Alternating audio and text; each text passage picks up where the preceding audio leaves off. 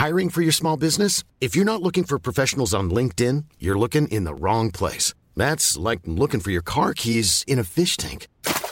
LinkedIn helps you hire professionals you can't find anywhere else, even those who aren't actively searching for a new job but might be open to the perfect role. In a given month, over 70% of LinkedIn users don't even visit other leading job sites. So start looking in the right place. With LinkedIn, you can hire professionals like a professional. Post your free job on linkedin.com slash people today. Wow. Nice. Yeah. What you're hearing are the sounds of people everywhere putting on Bombas socks, underwear, and t-shirts made from absurdly soft materials that feel like plush clouds. Yeah, that plush. And the best part? For every item you purchase, Bombas donates another to someone facing homelessness. Bombas. Big comfort for everyone. Go to bombas.com slash ACAST and use code ACAST for 20% off your first purchase. That's bombas.com slash ACAST. Code ACAST. This is Internet Marketing.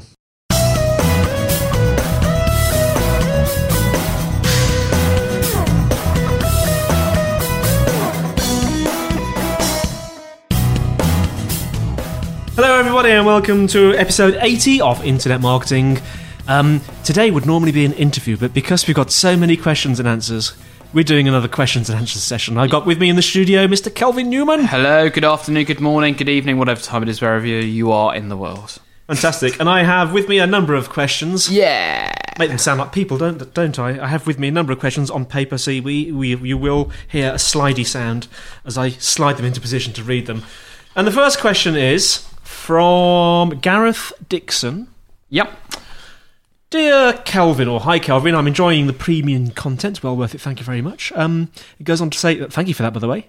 Kind Um, words. It is, yeah. I go on, uh, he goes on to say, um, I'd be grateful for your, for your advice. Not sure if any of this uh, may be relevant questioning for your podcast, brackets apologies if you've already covered this, brackets. I work for a holiday cottage letting agent, that's www.cornishcottageholidays.co.uk, and I'm involved with marketing and have a basic understanding of web development. My internet marketing education is down to listening to you! Exclamation mark.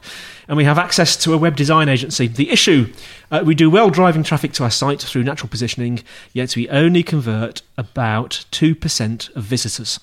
My thinking is that people are searching for, quote, holiday cottage in Cornwall, quote, or similar, than they are after a specific product. I also think our site is quite good at getting people to the product. Um, uh, they are sorry, the product they are after once they are at the homepage. Yet we are still converting just two percent. Do you have any top tips on boosting conversions slash keeping the site sticky? What's the general feeling on those quote Why are you leaving quote pop ups? Uh, do they have a positive result? Many thanks, Gareth. Ooh, Yeah, so it's an interesting question. I mean, yeah, I mean, to start off with, I'd say 2% conversion rate isn't that terrible. Um, because you've got to bear in mind that there's going to be people just browsing your site who aren't that serious or are very early in the kind of buying cycle. But I think that there's always with conversion rates the whole the whole point is that there's always ways you can improve them. So you should be looking to explore ways of improving them.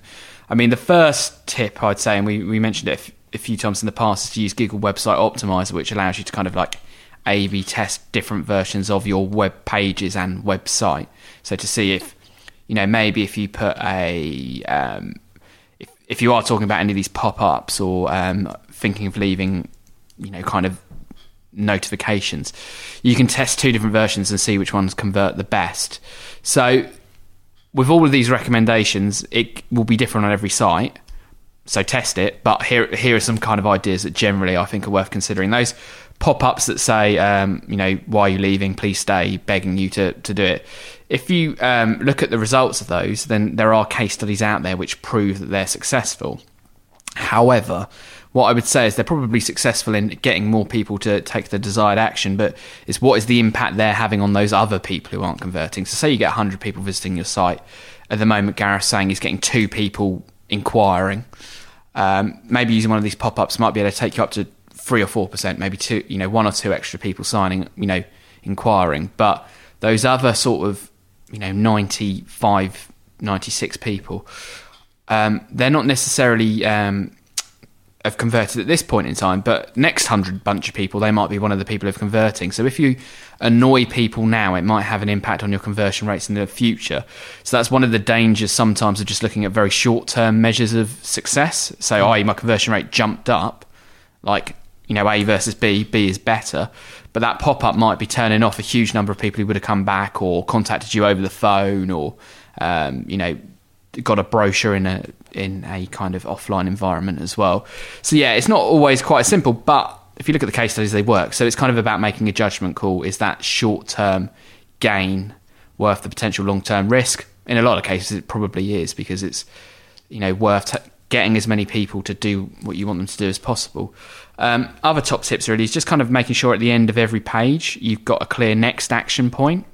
Because mm. um, too often people can kind of browse down your page, read through it, and then go, oh, well, what do I do now? Oh, I'll click the back yeah. button and go to Google or do whatever it is. Whereas, so maybe if they've looked at one property, uh, maybe have other similar properties. I know I'm, I'm, looking for a house at the moment. I actually put my mortgage application today, Andy, which is all very scary. Um, yeah, no, I don't want to don't want to know um, what the, the outcome of all that will be. But mm. but so I've been looking around at a lot of prop- property sites when you're looking to buy, and one mm. thing they do very well is they'll say, okay, well you've looked at a two bedroom um, house in this location.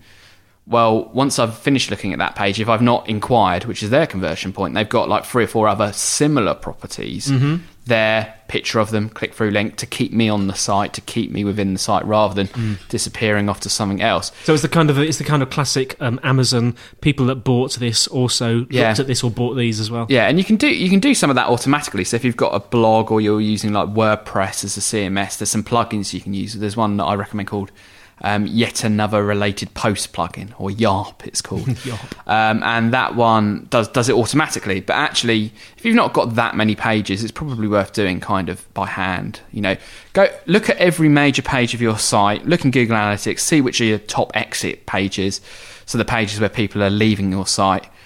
Look at that page and read through and think okay well where could I go next from this page? Am I signaling that strong enough to the people on the site? And if you're not try introducing some new kind of extra ways, and that'll keep people on the site longer. It won't necessarily make them convert more often, but hopefully, if they'll end up in the right page, they're more likely to as well. And simple things as well. One thing that I've seen quite a few websites do recently that I quite like the look of um, is kind of a scrolling contact us button. Hmm. So, because you kind of always want the contact details to be nearby, and the, the, classic way of doing that is you kind of have it in the top corner, the bottom corner, along the bottom. So, at the screen, hopefully there's always somewhere that someone can click to contact you.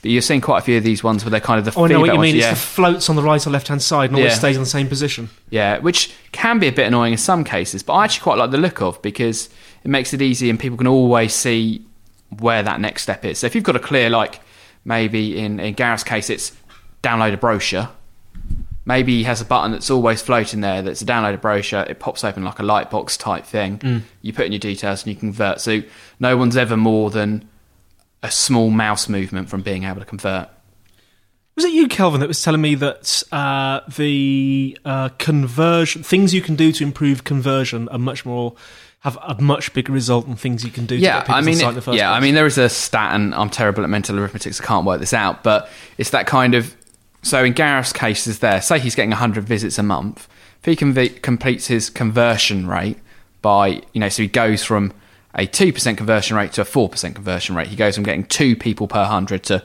four people per mm. 100. That's a relatively small change. If someone said a 2% increase in your conversion rate, so okay, that's not too bad. That's fairly achievable. But to do that, if he kept the current conversion rate, you'd have to double his traffic. Mm. So he'd have to increase his traffic by, you know, that, that much. So particularly when you're kind of in double figure conversion rates, it's small changes that you need to try and get these numbers up there. So, yeah, it's it, it's worth spending some time trying to improve conversion rates. Don't just worry about getting more traffic, worry about what that traffic's doing when it visits your site. Excellent. Well, thanks for that question, Kel. Um, no, you're Kelvin. Yeah. this is from Gareth. yes. thanks, Gareth, for that question, as he slides a piece of paper away. Uh, next question uh, from Elliot Mist uh, who I think is from Australia, judging from his email address. Yep. Hi, Kelvin. I have just started a new internet marketing position at a mining recruitment company. We have a huge database of 80,000 strong, but uh, within it, it can be broken up into different segments, such as different skill sets, brackets workforce, accounting, geologist, brackets, uh, location, age, uh, active, uh, non-active, etc. Uh, we will be attacking the database with email campaigns tailored, tailored to each specific segment. Uh, some email campaigns will be up to 8,000 emails at a time. Do you still recommend MailChimp as an email marketing app to use with all this in mind? We're looking for a powerful app that can deliver, track, and measure results. Measurement of each campaign's success is critical as I need to report and present to management. Thanks for all your help and answers. Regards, Elliot. Oh, thanks for that, Elliot. Cool, What are yeah. your thoughts there, Kelvin? Yeah, I, well, I know Elliot's a. I think the question came off the back of I know Elliot's a premium subscriber, and we did kind of an introduction to Mailchimp for people who'd not done any email marketing before. And Elliot asked the question, and um, he mentioned this also in the premium um, forum as well, that um, you know Mailchimp's great. It's a great free tool, um, but is it really up to that kind of enterprise standard email marketing? Um, there's a few options out there. So there's MailChimp. We talk about Pure 360 because they're based down here in Brighton as well. Campaign Monitor and a variety of them there. There's pros and cons to each of them. Personally, I prefer MailChimp. I know Daniel um, Daniel Rolls, um, who's kind of a bit of our resident email marketing expert in the podcast, um, is a big fan of MailChimp as well. It can do all those things that Elliot's after. Um, you can break it down into all those different elements. But MailChimp is kind of a. Um, it's built around being available to lots and lots of people, so it's a mass market offering. Yeah. Now, it's got all the functionality that Elliot needs there, but whether necessarily it's in the, you know, I think with, with, a, with a campaign like he's talking about, the, the time and the money and the value is going to come from the analysis of the data rather than the data itself. So I know um, Google Analytics, um, Avinash Kaushik, who we interviewed, I don't know, probably a year or so ago. Yeah, I remember now. that one, yeah. he makes a big fuss about actually most companies spend far too much money and time worrying about what they can measure using the piece of software, and then don't spend any money on someone's time to analyze it. Mm-hmm. So I would say in Elliot's case, I think Mailchimp is more than sufficient, and as would be Pure 360 or Campaign Monitor. We've got a page on the premium. On the premium site, we have a recommended suppliers guide, which is free that anyone can look at and just see the people we've recommended previously. And in there, we've got maybe I don't know six or seven email marketing companies that uh, email marketing software companies that we've worked with in the past or have had listeners recommend. Most of them are able to do that. Mailchimp is, but what I would say is Elliot needs to find some of his or some of his team's time to to kind of really analyze that data. So maybe doing a few few trial campaigns and then learning from what the data provides rather than just kind of having a great report at the end. It's what can you use to inform you. So yeah, Mailchimp can do that, but it's the time on it rather than the the tool that I think is the important thing really when it comes to using data. So analyze your data. You reckon there's a lot of value in that? Well, that's it. And I mean, with a lot of these, a lot of email marketing solutions, you can do a lot of trial campaigns. Mm. So, say, so how many people did Elliot say he had on his list? I think it was sort of like Eighty thousand. 80,000? I think it's eighty thousand. yeah. Said, yeah. So rather than just sending out one email or two, maybe maybe you're going crazy and you're putting out four different variations mm. of the emails there. Actually break it down. So for each of those different categories that he's got, send out a trial campaign to maybe 50, 60 people, mm. see what works for those ones, and then you roll out the campaign that works best. And MailChimp will allow you to do that sort of automatically as well.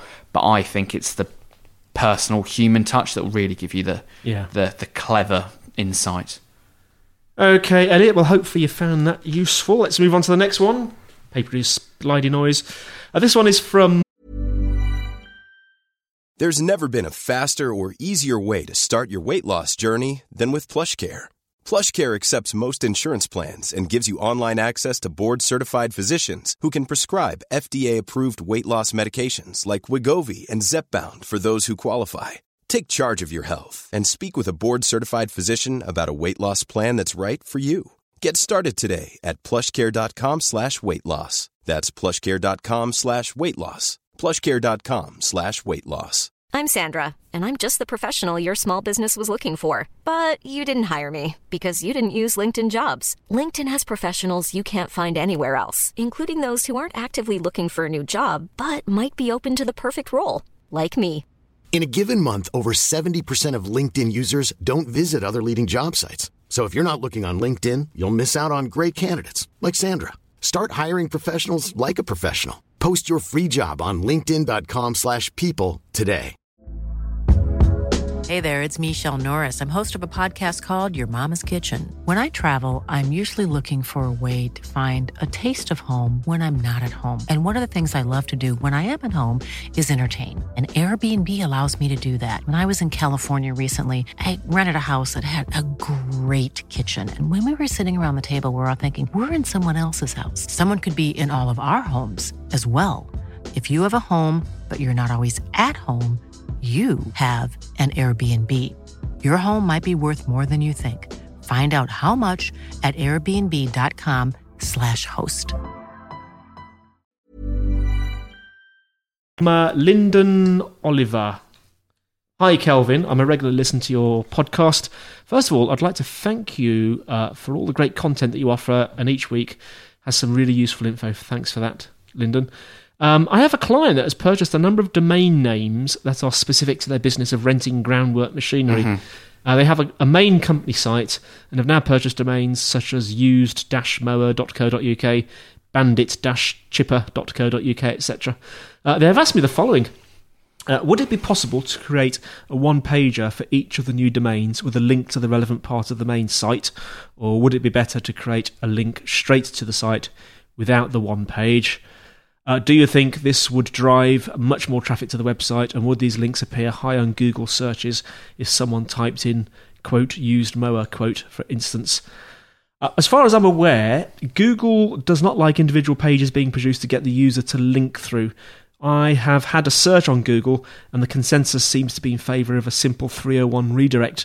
However, if this is done, is there any advantage of owning these domains other than the fact that competitors can't get them? Uh, thanks for your time, uh, and if you can offer any advice, that would be great. Thanks. Lyndon. Yeah, that used to be the case. So there was a tactic that was used quite a lot, um, which was known as doorway pages, where you'd kind of create a page that was really oh, well doorway. Yeah, yes, doorway pages. Yeah, really well optimized for a particular term, and then the whole purpose of that website was to get you to click through to another website. Mm. And the shorthand version is that Google didn't like that. It came down on it really hard. It didn't really work anymore. So there's an argument in that case against microsites, mm. i.e., a one pager, because was that the other name for them, uh, uh Kelvin? Microsites. Yeah, yeah. Microsites yeah. get used in this kind of, and people talk about using microsites for SEO. And there is, it's not one of those decisions where there's a one right answer, one wrong answer. There's kind of a combination of the two that works here. Now, I wouldn't advise that anyone go out and buy up hundreds of domains, all of which had different keyword variations, bung up one page, and the only purpose of that page is to link to their main site. That's not going to work.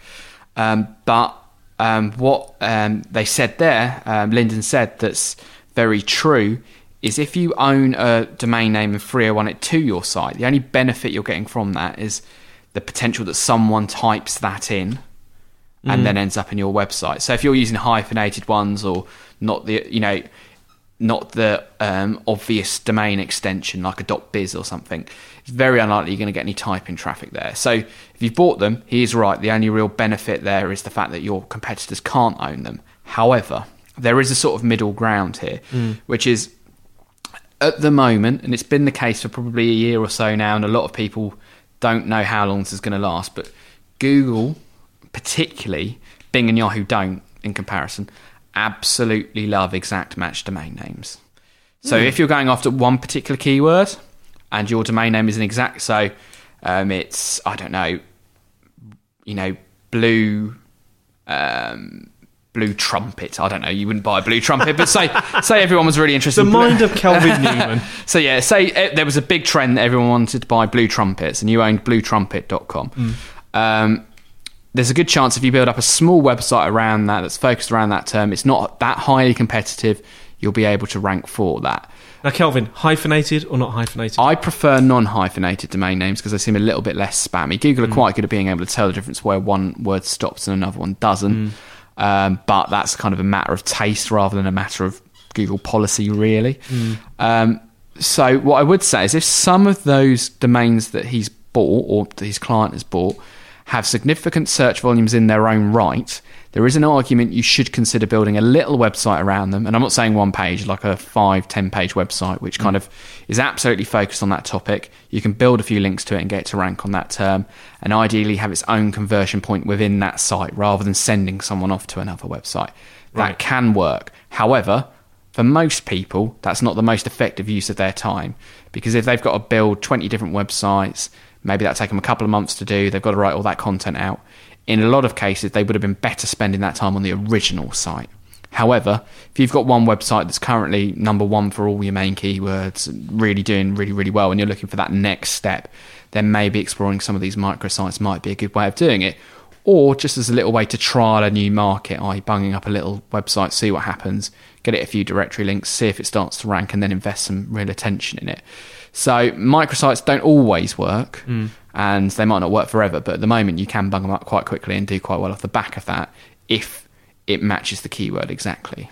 So a microsite as opposed to a doorway site. Yeah, I think the So there distinction is a difference. Yeah, in my distinction, a microsite is that it's kind of freestanding and will work on its own, Mm. and um, the the visitor of that site would be perfectly happy visiting that site. You're not trying to mislead them. I don't think anyone should be trying to do that. It's a kind Yeah. of say, um, okay, so say we are, say you're a fitness supplier, Mm-hmm. so you supply fitness equipment, and me and Andy both use, ex, you know, exercise balls as Mm. as work desk chairs.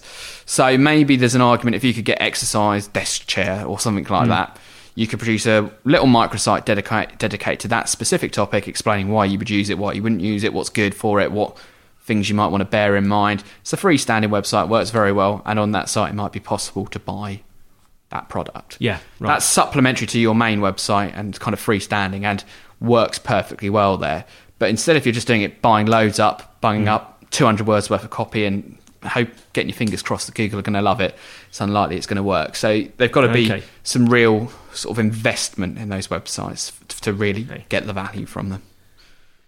Okay, brilliant. So I hope that's of help, uh, Lyndon. Let's move on to the uh, final question. Yes. This is from Ivan Wainwright, who appears to be from the UK, judging from his uh, his uh, the, his domain name. Um, hi, Kelvin. I've been uh, sorry, been listening to the IMPC podcast for some time now. Excellent work. Definitely one of the be- best post- podcasts around.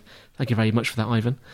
I've just seen the following video. He's given us a big long link stating that Google does not use the keywords meta tag.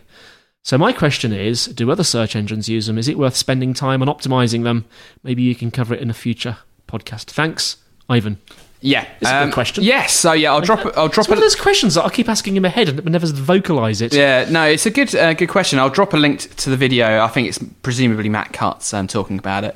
And basically, so there used to be three main meta elements that you'd edit from an SEO perspective. The title tag, which isn't technically a meta tag, but gets lumped in there. Your meta description, so that's your kind of um, 150 characters that you've got to play with. Um, that normally appears as the second and third line in Yeah. your Google search results. And then your meta keywords, which don't appear anywhere on the search results and they're not visible to the um, the user typically when they view the site. Mm-hmm. Now, it used to be meta keywords were back in the day, back in the days of Alta Vista, and that that was the main way you'd get to Oh, number one. that takes me back. I Vista. yeah, yeah, yeah. And it was one of those ones where literally, if you put Britney Spears, and that's probably before Britney Spears even, but if you put something like that, you know, Britney Spears, sex, you know, casinos in, in your keywords, if you put that in your keyword tag, you go straight to number one for them. Admittedly, no one was really searching back in those days, but that was the way it worked.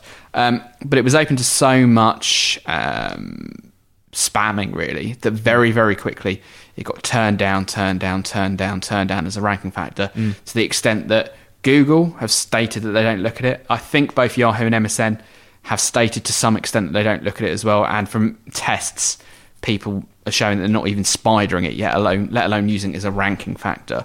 So Interesting. um, he's yeah right to say there that Ivan that yeah it's not that important.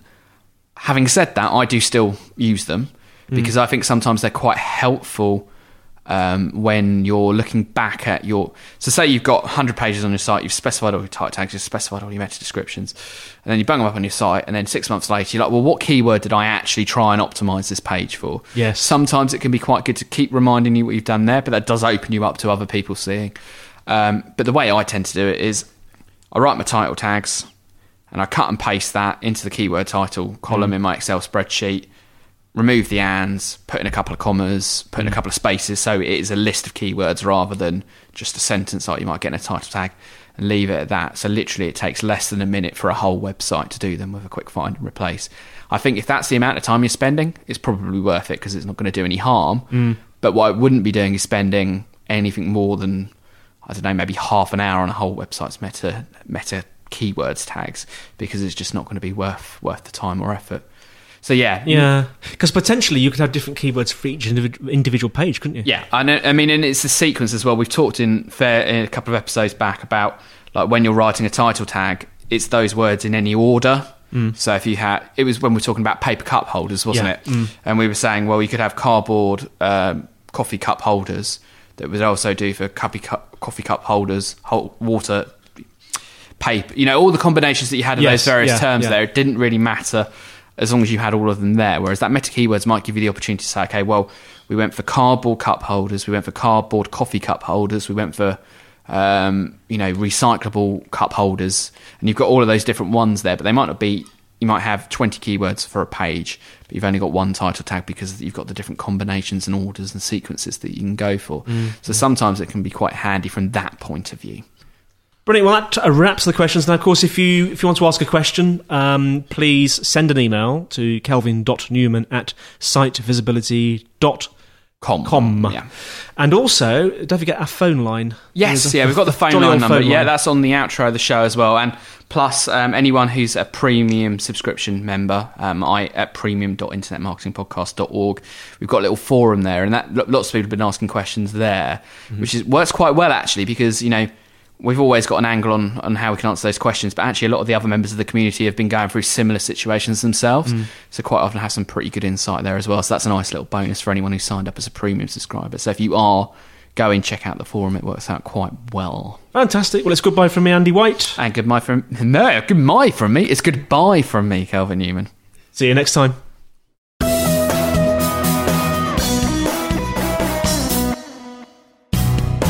Well, that's it for today. Thank you so much for listening. You can find us on the internet at www.internetmarketingpodcast.org, where you'll find show notes, links, and instructions on how to subscribe. We would absolutely love to get feedback, comments, and questions from you. If you want to send an email, send it to kelvin.newman at sitevisibility.com. Also, feel free to comment on the website, and if you'd like to use our voice line number, if you're outside of the UK, it's plus four four one two seven three two five six one five zero. If you're inside the UK, it's oh one two seven three two five six one five zero, and you can leave a voice comment or question, and we'll play it on the show.